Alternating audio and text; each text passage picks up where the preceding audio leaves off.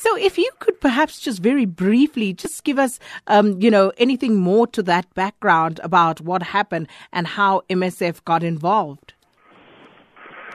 Well, you know, so we've been running a, a, and involved in rescue operations in the Mediterranean for several years, uh, and uh, we continued our uh, rescue operations as as normal. Uh, about a week and a half ago, when we were able to rescue over 200 people and then received a transfer of 400 people from Italian Coast Guard.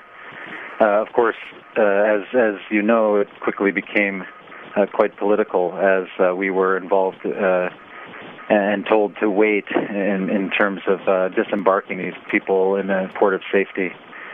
Uh, we, you know, we underwent this long, unnecessary journey uh, to Spain, uh, all, all sort of as a, a repercussion of the political games that are, are being played with people's lives.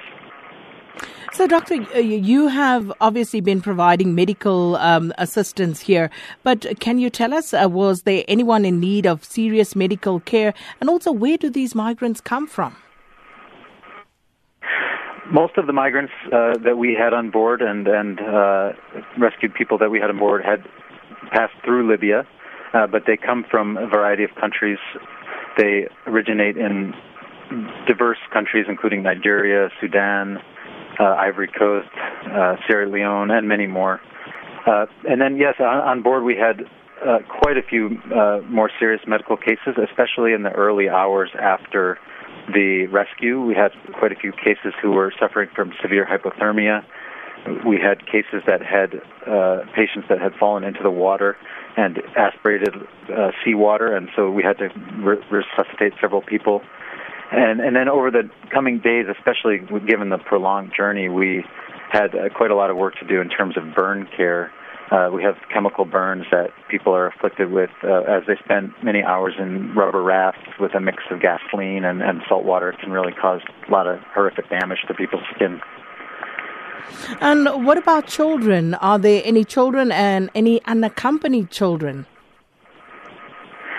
We have uh, several children on board uh, at the time. Uh, last week we had um, 11 children with their parents, uh, and, and so those kids were fortunately quite well from a medical side, but uh, we had to watch them closely. They're especially vulnerable. And then we have uh, we had over 100 uh, unaccompanied minors, young people who are often teenagers traveling alone uh, up to age 17, and, and those are also uh, very very vulnerable people that we have to pay careful attention to, make sure that they have appropriate protections when they arrive in a port of safety. And um, uh, just a final question, Doctor. Seemingly, uh, the uh, European uh, leaders there are taking a very hard line with regard to this matter of allowing migrants into their countries. As um, MSF, you know, given what you've seen, uh, you know, what what would be your view in terms of uh, maybe advocating or appealing to these authorities because them paying countries like Egypt, like Libya, and the likes, uh, we know that people have been sold into slavery from these uh, shores. So, what is your take there, and how could you possibly intervene, if at all? You know, we, we hear really horrific stories from people about the the torture and the sexual violence that they are often forced to go through in places like like Libya, and it's our strong belief that we really should not uh, be returning people to those uh, to those type of places, uh, and so you know we as MSF and as SOS uh, here on the Aquarius, we we will continue to uh, advocate for the rights and dignity of these people. The, there is a clear uh, need for continued search and rescue operations in, in this part of the Mediterranean uh, in order to save lives. And uh, of course, there's larger political debates happening.